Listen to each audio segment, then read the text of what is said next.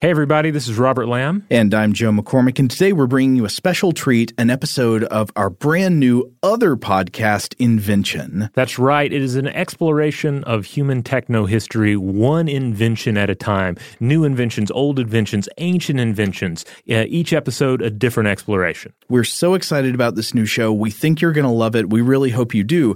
But the really important thing is don't just listen to this episode. Go wherever you can and click subscribe. Get yourself subscribed so you will get future episodes when they come out. And they will be publishing every Monday. That's right. And if you need a little help subscribing, I will make sure that the landing page for this episode at stufftoblowyourmind.com has some links out to some of the bigger sites uh, where you can definitely subscribe. And then once you've, you've subscribed to Invention, you can rate and review Invention as well. You know, if you want to consider us releasing a brand new podcast, a free podcast at no cost to you, sort of our Christmas gift to you, you can give us a gift in return, and it's clicking that subscribe button. Don't just listen, subscribe. That's right. And the gift we're giving you is this episode about the guillotine, and so much more to come. Like there's going to be an episode on sunglasses uh, in the future, an episode on roads. I'm hoping to do one on the saxophone. The sky's the limit. And then, of course, you guys will get to inform what we're recording as well. So we hope you enjoy our exploration of the guillotine.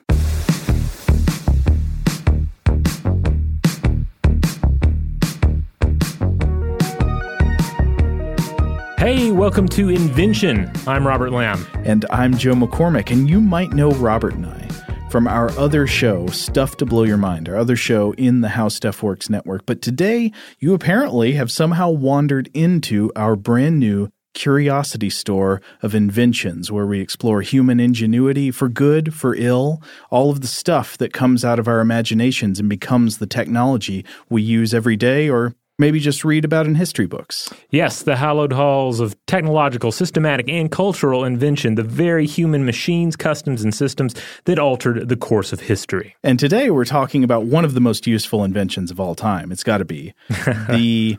And Robert, before I say it, do you say it like a French guy's name or like what a fish breathes with? Uh, I go with guillotine because it sounds a little more like an open faced sandwich that way. And also, it has the, the, the ghee has more of a sound to it. Yeah, I like how it sounds kind of like the the the minotaur, the guillotine. Yeah. Uh, but but apparently guillotine in English is also somewhat acceptable pronunciation. I, I don't think there's a firm uh, ruling one way or another from the lords of English pronunciation. Now, one thing is for certain uh, as we, we venture into this world of the guillotine uh, beheadings themselves are just a time honored way for one human being to kill another.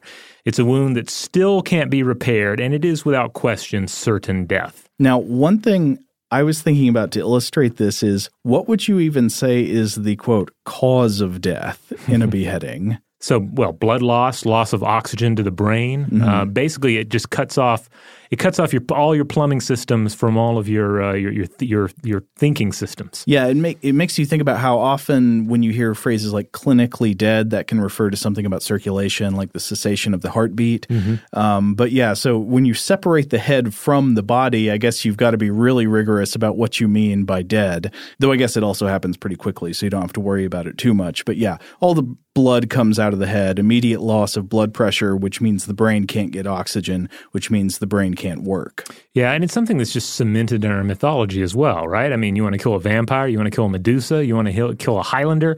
What do you do? you cut their head off. There is something just supernaturally potent about this form of death. Well, I think that's absolutely true. And you see that in a lot of archaeological finds of beheadings from human history. Like, here's a kind of strange fact. A lot of times when you find beheaded humans from ages past, there appears to be evidence that the people were beheaded posthumously. Why did that happen? There are a lot of ways you could explain it. I mean, that you would take a dead person and cut off their head. Maybe there's some sort of ritual function going on here. It might be a human sacrifice. Maybe there's some kind of symbolic uh, form of justice being done if it's the corpse of a criminal or an enemy or something. But a lot of times it appears like it might be a form of apotropaic magic, mm-hmm. the kind of magic you would use to ward off evil or bad spirits, in the same way that you might find a uh, you know, a skeleton from hundreds of years ago with an iron rod driven through its heart or with a brick in its mouth and say the tombs underneath Venice. Yeah, there's a, like a dismantling of the of, of the individual that uh, that seems evident in these acts. Um, you know, and we, we see acts of ritual decapitation dating back thousands of years. For instance, there's evidence in Brazil that dates back to at least 9000 BCE, and it's uh, in, in it we find a human skull draped in amputated hands, palm side down, covering the face as if uh, as if in grief. That's from a place called Lapa do Santo in uh, in South America and Brazil, and a lot of bones have been discovered there. Uh, and it's not always easy to determine how to read the intention behind what you see in these people. But the, yeah, there there were all kinds of forms of of apparent posthumous mutilation going on in the way these bones are arranged. For example, sometimes you'll find skulls there full of finger bones inside the skulls. What was going on? What made the people want to do that? It seems like it may well have formed some kind of magical intention, but mm-hmm. what was it? Indeed, we can only guess. Now, another kind of significance that beheading has often had uh, in the ancient world was that it was one of the many forms of execution practiced, of course, in ancient Greece and Rome.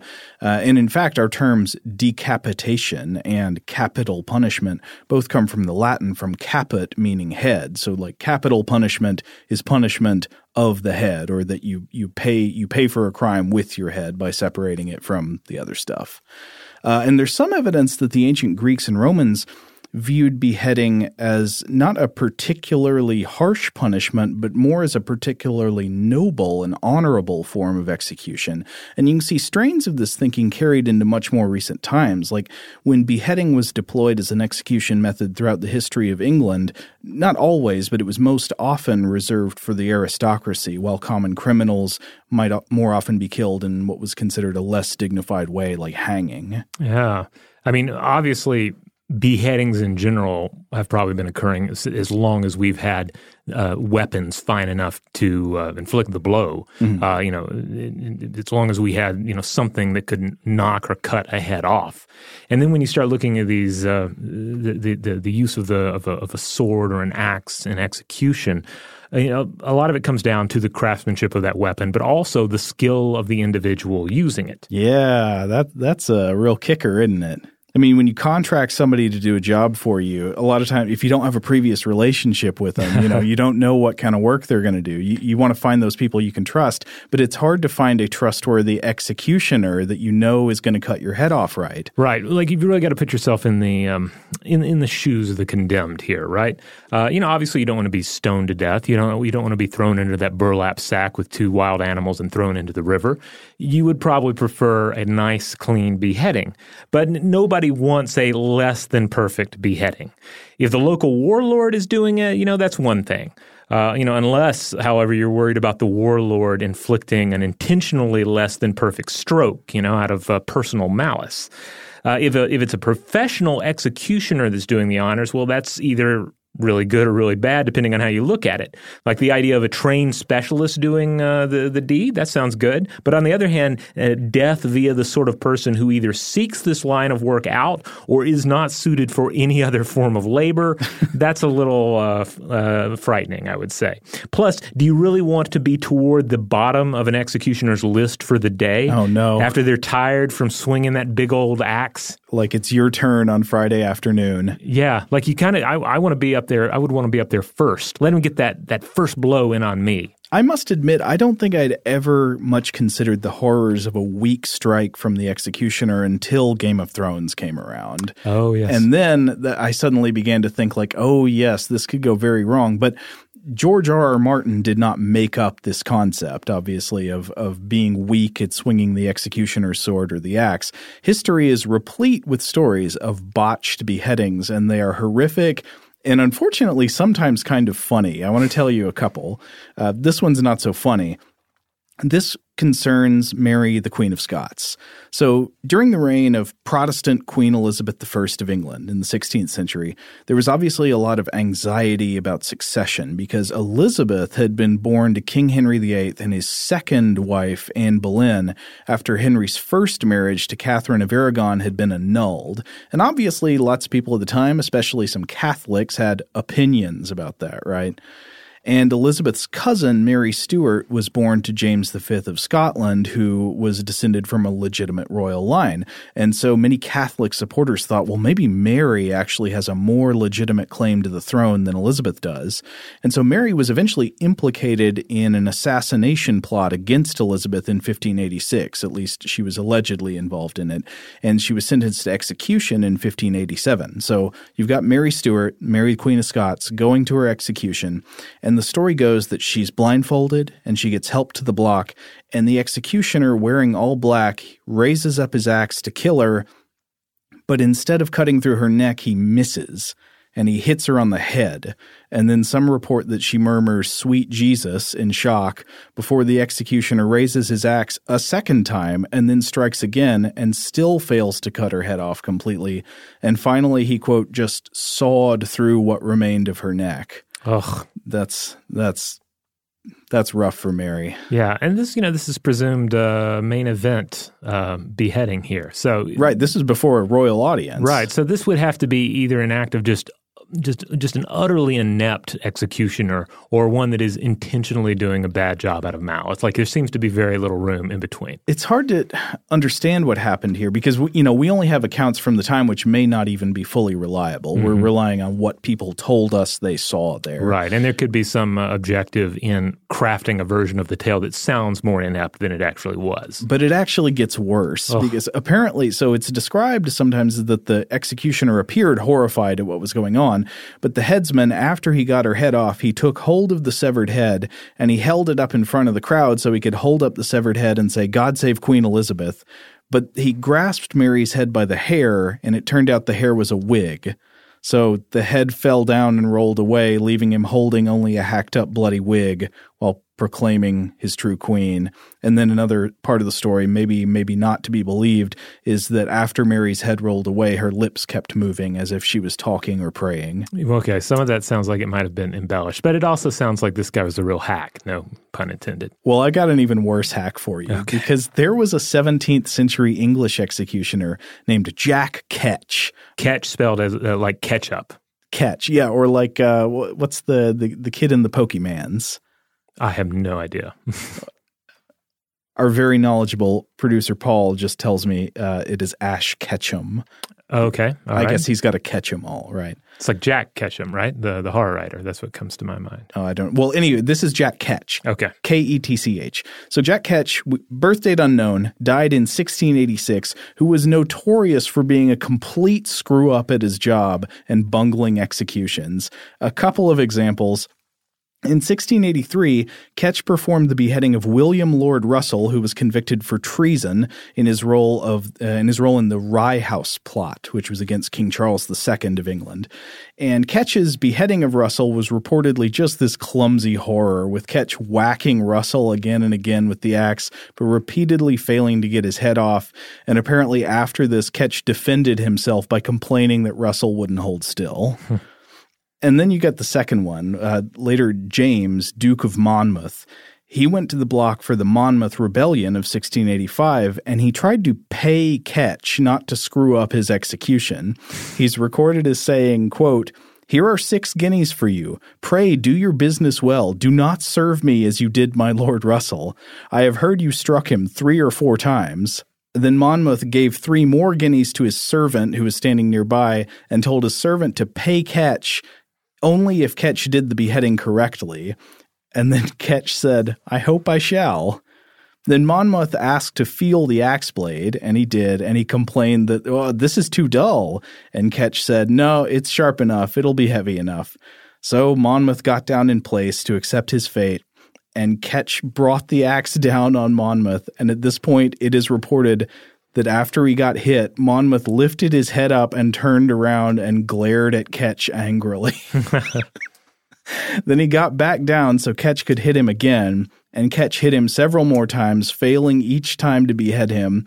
Then Ketch got frustrated and tried to walk away and quit in the middle of the execution while Monmouth was still alive, but the crowd yelled at him and told him to go back and finish it. So finally, he went back after some more blows uh, and the use of a knife. He finally managed to get the Duke's head off. Oh, well, that's awful. Like, this guy is a true hack. Wonder if that's where the word hack comes from. Perhaps. Uh, yeah, but so you had people whose job it was to administer what I guess was supposed to be the more humane form of execution at the time. I mean, this is different than being, you know, uh, tortured and hanged and drawn and quartered and all that. But he, this is obviously not going the way it's supposed to.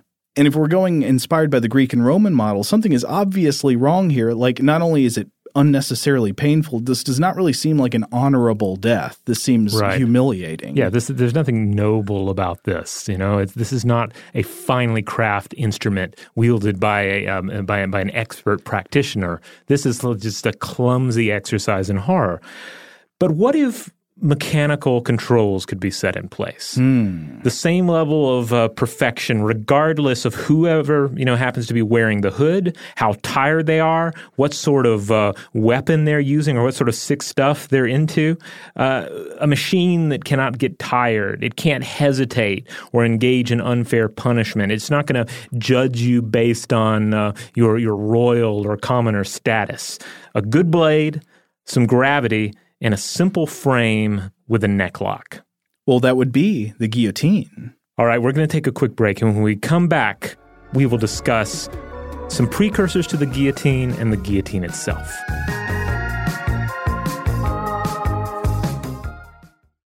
All right, we're back. So, the guillotine of late 18th century France, which I'm sure you've heard about before, that was uh, involved in the French Revolution, the Reign of Terror, the First French Republic, that guillotine was not the first human head removal machine, not by a long shot. And we're not saying it was, you know, that it was predated by people swinging an axe or a sword with their hands. Of course it was, but there were organized machines for doing this job more efficiently and in a more consistent way before the guillotine was instituted in France. Right. And and they worked along the same principles. They maybe they weren't quite as refined, uh, but essentially the idea was there. Though we should say that it was only in the aftermath of the, the French Revolution that people began referring to decapitation machines as guillotines. That's where the name comes from. Yes, they had uh, equally less refined names. They had more uh, grisly names, one finds. We'll meet a couple in a moment. So, as for who invented the first general decapitation machine, this is totally unknown, lost to history. And in fact, we don't even know for sure how many societies used a device like this. There, there are a lot of tales, but many of these tales might not even be true. We don't know for sure. Right. And then how often is the individual uh, celebrated? For creating such a thing. Uh, as we'll discover, uh, the, the, naming of the, the guillotine uh, doesn't really relate to the individual or individuals that uh, created it. Right. I mean, a lot of people who create execution devices don't want to be associated with right. them.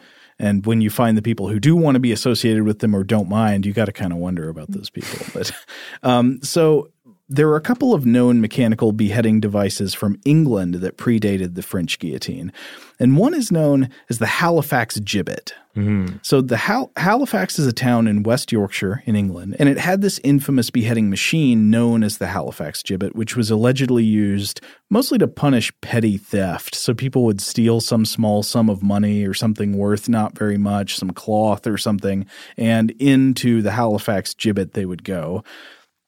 It was described in an 1837 history by an author named William White uh, in the following way quote, the executions always took place on the great market day in order to strike the more terror into the neighborhood. When the criminal was brought to the gibbet, which stood a little way out of the town, where part of the stone platform may still be seen on Gibbet Hill, the execution was performed by means of an engine, which was raised upon a platform, four feet high and thirteen feet square, faced on every side with stone, and ascended by a flight of steps.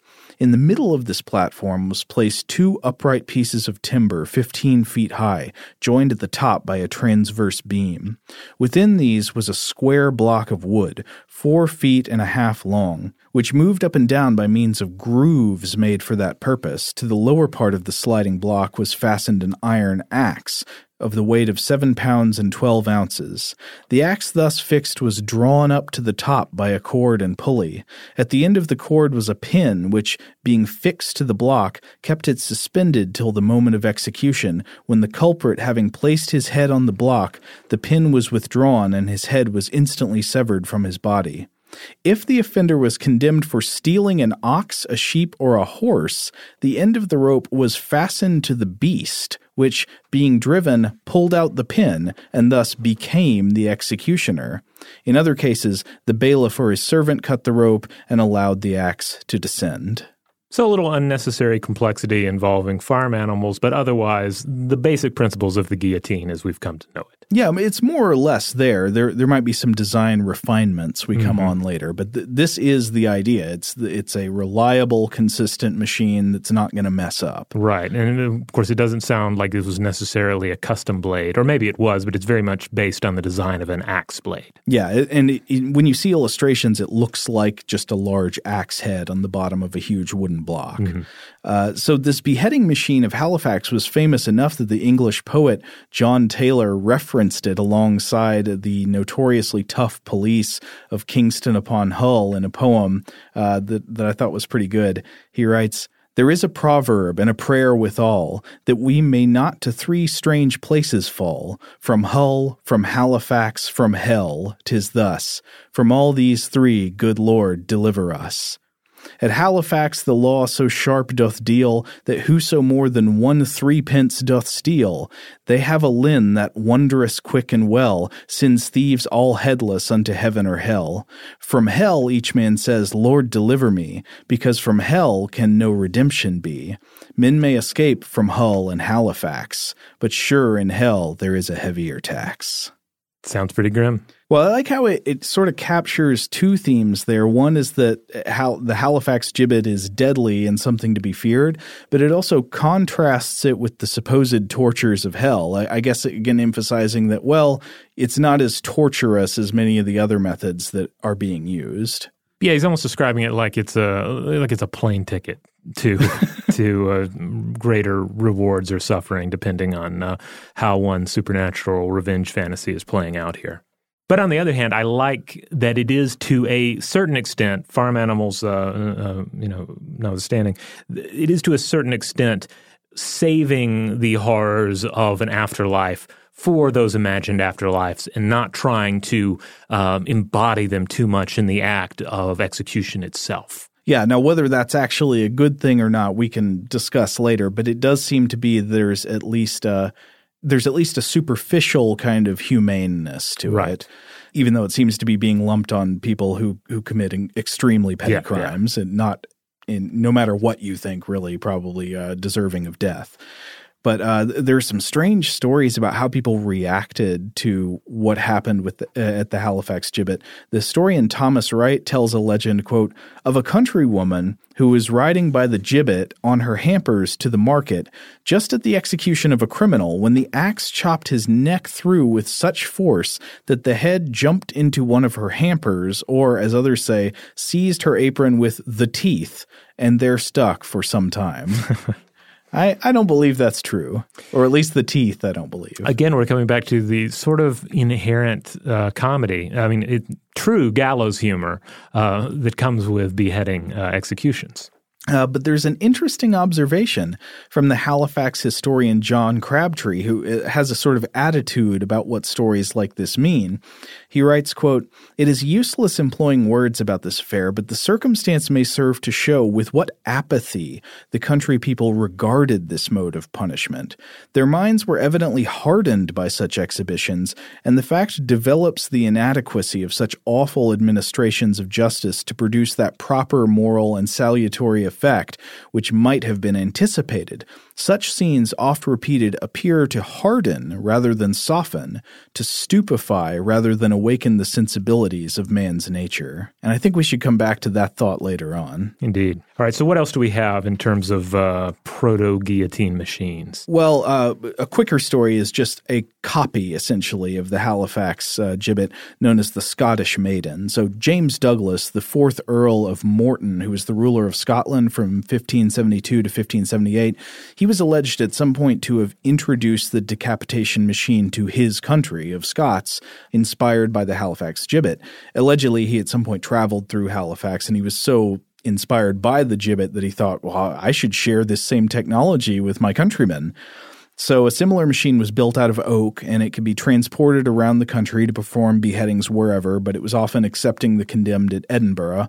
And according to the National Museums of Scotland, crimes that could get you sent to the Scottish Maiden included murder, incest, stealing, treason, adultery, forgery, Ugh. and robbery. But there's an ironic twist. Uh, so James Douglas, the Earl, fourth Earl of Morton, was a supporter of James VI, and Morton opposed the Catholic faction of Mary, Queen of Scots, who we discussed earlier, Mary Stuart, and he was eventually implicated in a plot to murder Mary's second husband, Lord Darnley, and was put to death in June 1581, decapitated by the Scottish maiden that he brought to Scotland. Ah, there's your uh, poetic justice. Uh, and legends of that kind will appear again and again in this episode, actually. Well, yes, and even beyond this episode, because isn't that a, a common theme? The, the, the man d- destroyed by his own invention, by his own machine. It happens enough in the movies that you should think it happens more often in reality. Though in the movies, it's especially common when that invention is some kind of hybrid animal, like I created a shark ape, and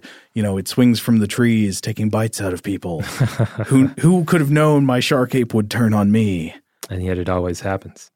All right. So, as we've been discussing, there were similar devices already used in Europe and had been for centuries uh, before the guillotine came around. But the individual who is often credited as the inventor of the guillotine uh, is a French surgeon and physiologist uh, Antoine Louis, who lived 1723 through 1792. Yeah, he is often credited as the inventor, though I based on what I was reading, it appears to me it was maybe designed by some sort of committee of which Louis was the leader. Right, and this is actually all the more fitting uh, when we really get to the heart of the guillotine here, because it is this this thing that is uh, it is this u- utilization of technology, and this there's a, there's an, an air of civility to it.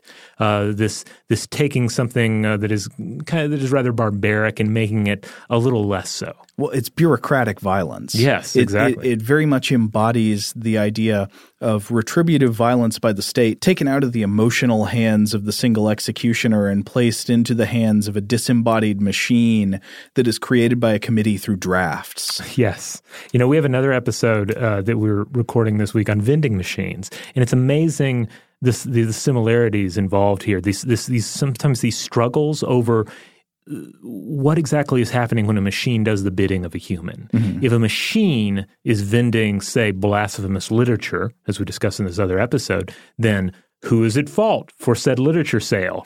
and uh, and there's a sense of that here too. It's like the bureaucracy has uh, condemned you to death. The machine is actually doing the execution. Uh, we're just merely you know pushing the button, pulling the string, etc., to carry out this judgment. Right. But we do at least have Antoine Louis to associate with the creation of the machine, even if it wasn't just him alone.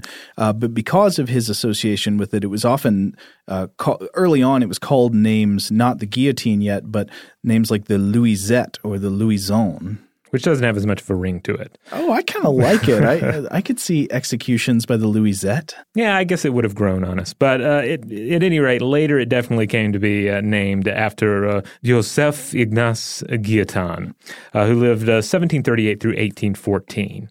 Uh, he was a, a physician. Uh, he was a, a, National Assembly member, and he played a major role in passing legislation that made death by machine the law. The loose idea here is that it would this kind of legislation would provide the best possible version of beheading to all classes of society. And uh, we do have to point out that despite some urban legends out there, uh, Guillotin himself uh, was uh, not killed by his own machine. And he wasn't actually a huge fan of execution either. It's not like he was a, a huge uh, execution enthusiast. Well, no, exactly the opposite. Guillotin opposed the death penalty. He wanted the abolition of the death penalty, but he didn't think that he could accomplish that directly. Right. This seemed the the the best reasonable next step, right? It's like if I can't we can't eradicate it, we're going to have it. We might as well make it clean and uh, and fair to all involved. According to a popular legend, Guillotin was born when his pregnant mother was out walking one day and she overheard the screams of a condemned criminal being broken on the wheel. And breaking oh. on the wheel was, you know, a classic death by torture type method where right. a person would be stretched out on a wheel in a kind of starfish pose and they'd have their limbs broken with an iron rod or with a club. Uh, j- just insane brutality. So he was very much opposed to that sort of thing, not only just the bar- the barbaric nature of the execution, but the public nature of it. The idea that that that women and children, uh, just innocent uh, bystanders, might just walk through town and witness such uh, such horror. So he was thinking maybe if less children end up watching this, the better. Yes, and make it yeah, it's more systematic. It's more uh, you know the, the act itself is is less flashy, and then we're just going to make it less for performance. So Guillotin was not out there lobbying to get this machine named after his family. No, no, it just uh, it ended up sticking. Now, a cool little fact here that sounds like something right out of an Alan Moore comic book. But along with Benjamin Franklin, uh, Guillotin uh, investigated the work of Franz Mesmer of mesmerism. You know, the uh, uh, the, the, the form of hypnotism uh, that we had back in the day, and they investigated him on behalf of King Louis the Sixteenth a league of extraordinary gentlemen. exactly. uh, so another way of thinking, you, you alluded to this a minute ago, Robert, like the idea that it would be the best method for all the classes. So another way of thinking about the motivation for the institution of the guillotine at this time in history was that it supposedly extended the democratic and egalitarian principles of the French Revolution to common criminals, essentially extending them the courtesy of the honorable beheading that was more often reserved for nobles and aristocrats instead of more shameful and common and painful deaths like hanging, burning, or breaking on the wheel, which you were more likely to get if you were just some lower class petty criminal. Right. Now, as for the idea uh, Guillotin had thinking that this would shield children from the gruesome practice of execution, unfortunately, this did not work out. I was reading a section from a, a, book called Children's Toys of Bygone Days A History of Playthings of All Peoples from Prehistoric Times to the 19th Century by Karl Grober, published in 1928. And uh, the author writes, quote, the worst monstrosity of the kind was the outcome of the French Revolution, which indeed was overrich in aberrations of taste. The toy shops put on the market little guillotines with which little patriots could behead figures of aristocrats. Oh. There still survive some specimens of this pretty and diverting machine, one of which bears the date 1794, and he's got an illustration. These were not models but pure toys, and in proof of this, we have the king's evidence from one whom we should never suspect of wishing to give so bloodthirsty a toy to his little son, and here the author is speaking of the romantic poet Johann Wolfgang von Goethe. Oh. so Gruber tells the story that in December 1793, Goethe wrote a letter to his mother in Frankfurt asking if she would buy a toy guillotine for his little son. And she replied, Dear son, anything I can do to please you is gladly done and gives me joy, but to buy such an infamous implement of murder, that I will not do at any price. If I had authority, the maker should be put in the stocks, and I would have the machine publicly burnt by the common executioner. And I guess this is sort of the 1790s equivalent of like asking your grandmother to buy you a copy of Doom for Christmas in the 1990s. Yeah, well, I'm glad that you brought up uh, Doom here, uh, and just be, because it's it's easy for us to look back on this account and think, oh, these children of a more uh, you know barbarous age. But go to any toy store and look at the machine gun based uh, uh, toys yeah. uh, that are on display there. All the various guns, like true true murder weapons, um, not even methods of uh, bureaucratic execution, but weapons of just wanton violence. Uh, these are all represented in toys even today. Uh, likewise, I can't help but think back on uh, how much I wanted the slime pit when I was a kid. Do, what is know, that? This was a Masters of the Universe playset the device, and basically you would lock He-Man or some other uh, figure into the machine, and it was like shaped like a skull, and then it would dump slime on top of the head of the poor hero. And it was, I think, maybe the actual lore of it was like, oh, it would make them mutate or something, but it was very much. Uh, it was very much like a guillotine, except instead of a blade, it was slime. It was like clearly an instrument of execution, of, of ritualized death for your toys. So you're arranging an execution for He-Man. Exactly. So I, you know, the, the idea of a toy guillotine, it makes perfect sense. Yeah. Uh, it, we can't, we can only distance ourselves from such an idea so much. Though I also have to wonder, I somehow detect between the lines, this could have been one of those situations where, and Robert, I bet you're familiar with this, where a dad buys or requests a toy for his child because secretly he wants to play with Oh, it. yes. Uh, uh, in fact, Goethe wrote in Faust, quote, Age is no second childhood. Age makes plain, children we were, true children we remain. Again, uh, uh, much like it is today. Now, we mentioned that Guillotin was uh, responsible for introducing legislation that would eventually lead the French National Assembly to say, okay, we're only going to be killing people by beheading machine now. That, that's, that's going to be the new method of execution. That's what's humane. That's what the state should be up to. And so I think in just a minute we should turn to the machine itself, but I just wanted quickly before we do that to discuss where it is that this rumor came from that Guillotin was killed by the machine that he recommended putting in place for executions in France. And I think I know maybe a few threads of where the story came from. Obviously, we had that ironic story of the Earl of Morton earlier, right? Right. So we can see how that might have influenced or confused the, the telling. Right. But then there are a couple of other examples. So Dr. Antoine Louis, the secretary of the Academy of Medicine and physician to King Louis, the uh, one who we talked about earlier, chairing that committee that designed the device, he was actually temporarily condemned to die in the machine that he designed or helped design, though he escaped this fate uh, basically during a, a change of power. So he narrowly escaped going to the guillotine himself. And then King Louis XVI, who was interested in mechanical engineering, is said to have made refinements to the design of the guillotine, uh, like recommending an angled blade while he was still in power, before the device was eventually turned on the king himself and on his wife Marie Antoinette.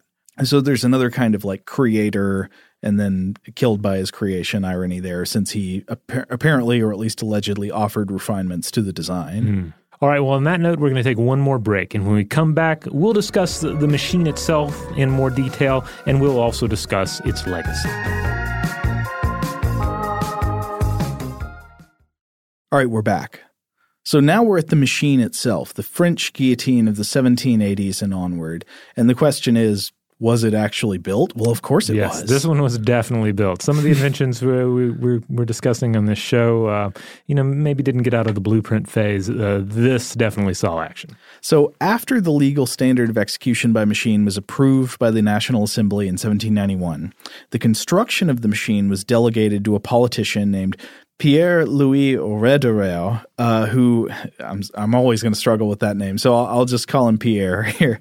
Uh, he apparently had trouble finding a contractor who could build the machine since no one wanted their name associated with it, and eventually found a taker. It was a taker from Germany, and so the guillotine was constructed by a German harpsichord maker named Tobias Schmidt. Uh, apparently, he also supplied a leather sack that would catch heads. Now you could just, you just got to wonder about Tobias. I can just imagine the scenario. It's like, uh, so honey, what are you working on today? Oh, I got, I got this new contract. It uh, you know it pays well. It's going to really help us out next month. Uh, oh, uh, who are you building a harp- harpsichord for? Well, it's not quite a harpsichord. well, I'm just imagining in, in his shop while he's working on the guillotine that harpsichord music is constantly playing. Ding ding ding ding ding ding. Anyway, according to the memoirs of the French executioner Henri Clement Sanson in uh, 1876, Sanson came from a line of uh, a long line of executioners, and he so he has these memoirs about his family's exploits, cutting off heads and performing executions in France. And his memoirs are considered probably only partially reliable, but his up close description of the workings of the guillotine is fairly straightforward. So I see, I feel like he's probably on the right track here. All right, I'm going to read part of this, and uh, I'm going to I'm going to go for an executioner's voice here. Oh, do it. On a scaffold from seven to eight feet high, two parallel bars are made fast at one end. Their top part is united by a strong crossbar. To this crossbar is added a thick iron ring, in which is passed a rope, which fixes and retains a ram. This is perpendicularly armed with a sharp and broad blade, which gradually becomes broader on all its surface, so that instead of striking perpendicularly, it strikes sideways, so that there is not an inch of the blade that does not serve. The ram weighs from 60 to 80 pounds, and its weight is doubled when it begins to slide down. It is enclosed in the groove of the bars. A spring makes it fast to the left bar. A band of iron descends along the outside of the same bar, and the handle is locked to a ring with a padlock, so that no accident is possible, and the weight only falls when the executioner interferes. To a way plank, strong straps are fastened, by which the criminal is attached under the armpits and over the legs, so that the body cannot move. As soon as the way plank goes down, the head, being between the bars, is supported by a rounded crossbar. The executioner's assistants lower another rounded crossbar, the head being thus grooved in a perfect circle, which prevents it from moving in any way. This precaution is indispensable in regard to the terrible inconveniences of fear. The executioner then touches the spring. The whole affair is done so quickly that only the thump of the blade when it slides down informs the spectators that the culprit is no longer of the living. The head falls into a basket full of bran, and the body is pushed into another wicker basket lined with very thick leather. That's a heck of a reading, Robert. Yeah, that was going to do a number on my throat, but oh, uh, I'm know. sorry. oh, maybe I should have taken part of it, but I was just enjoying listening to your Henri Clement. Well, there's a precision in his in his description of the act uh, uh-huh. that, that uh, I felt like I had to had to capture. Now, obviously, so he's described how the device works now, but they had to test it out before they could make sure to to try it on a human, right? So right. I you know, you always wonder like how do you test a guillotine? You put a watermelon in there, do you Gallagher it? Well, I suppose you could, but it's kind of a waste of a good melon, and mm-hmm. ultimately you want to test it on the real thing, right? So they use dead bodies. Oh, yeah. Also, farm animals like mm. sheep and calves. Yeah, because you just, I mean, it makes sense. You want to make sure you're cutting through actual uh, vertebrate tissue there, and, and, most notably the, the neck. And then on April 25th, 1792, officials installed and used the guillotine for the first time. Right. So the first victim of the French guillotine was Nicolas Jacques Pelletier, who was a highwayman, and he was executed where the machine was erected at the Place de Grève and so, so, a large crowd came out, obviously, to witness the first execution by the new machine. But it was reported that the crowd was somewhat unimpressed, and they found the efficiency of the killing less entertaining than the forms of execution they were used to, even the more classic beheadings. Uh, nevertheless, over time, the executions at the guillotine became a very popular spectator event during the reign of terror and you know and generally afterwards when the guillotine was used people would show up to watch mm. so we see a little success here. Like it was clearly less dramatic. Uh, you know there was less uh, theater in the act. And yet at the same time few things are more dramatic in life than the ending of a life. Like this is people i mean you can understand why people would still turn out even if you had uh, made things uh, a little more precise. Now, putting aside the question, I guess we, we can talk talk about in a minute over whether it's ever humane to just execute somebody. Was it actually true that the the guillotine was a more refined, more humane version of execution than what came before? Was it was it an improvement if you were somebody who was interested in reducing the suffering of humankind? Yeah, I mean, you could again, you could say the concept is inherently controversial, but still others took issue with just how humane it was. So, Prussian doctor Samuel Thomas uh, Soemmerring, uh, who lived 1755 through 1830, he studied the cadavers of guillotine victims, and he argued that severed heads were still capable of feeling and sense. And he wrote an essay on this in 1795. Hmm. So he, he was something of a polymath. Uh, in addition to naming the 12 pairs of cranial nerves, he also invented a telegraphic system and made discoveries in paleontology, specifically with uh, pterodactyl fossils. They're not dinosaurs, folks. They're That's a right. different thing. So this was, you know, this was not just a, this wasn't just some crazy guy coming up and saying uh, the heads are still alive. You know, he was he was making a you know, an, expert argument that like I'm not sure that this is great what we're doing. Maybe it's a little, it's almost a little too precise. Yeah, the core takeaway of his essay on the inhumanity of the guillotine was that we can't rule out that it's possible that a severed head could still be having experience, could experience being severed. Now we know, and there were a lot of tales of this happening, right? Of of people uh, running to check out the heads of the of the decapitated, uh, and various doctors checking in and seeing what was going on with the eyes. There, Right.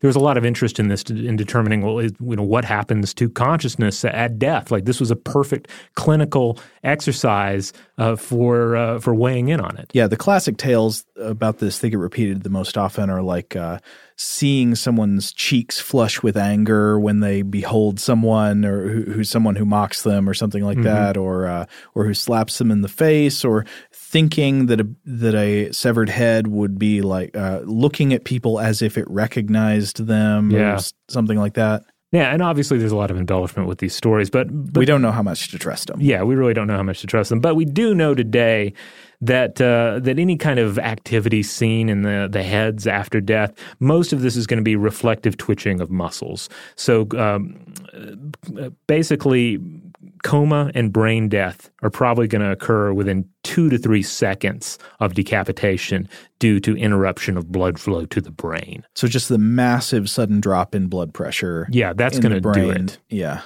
So any tales of like uh, you know confronting the head, having any kind of like moment of human uh, contact, even if it's just in the eyes, uh, it's pretty clear that that is all just uh, uh, embellishment of stories or just wishful thinking on the part of the observer.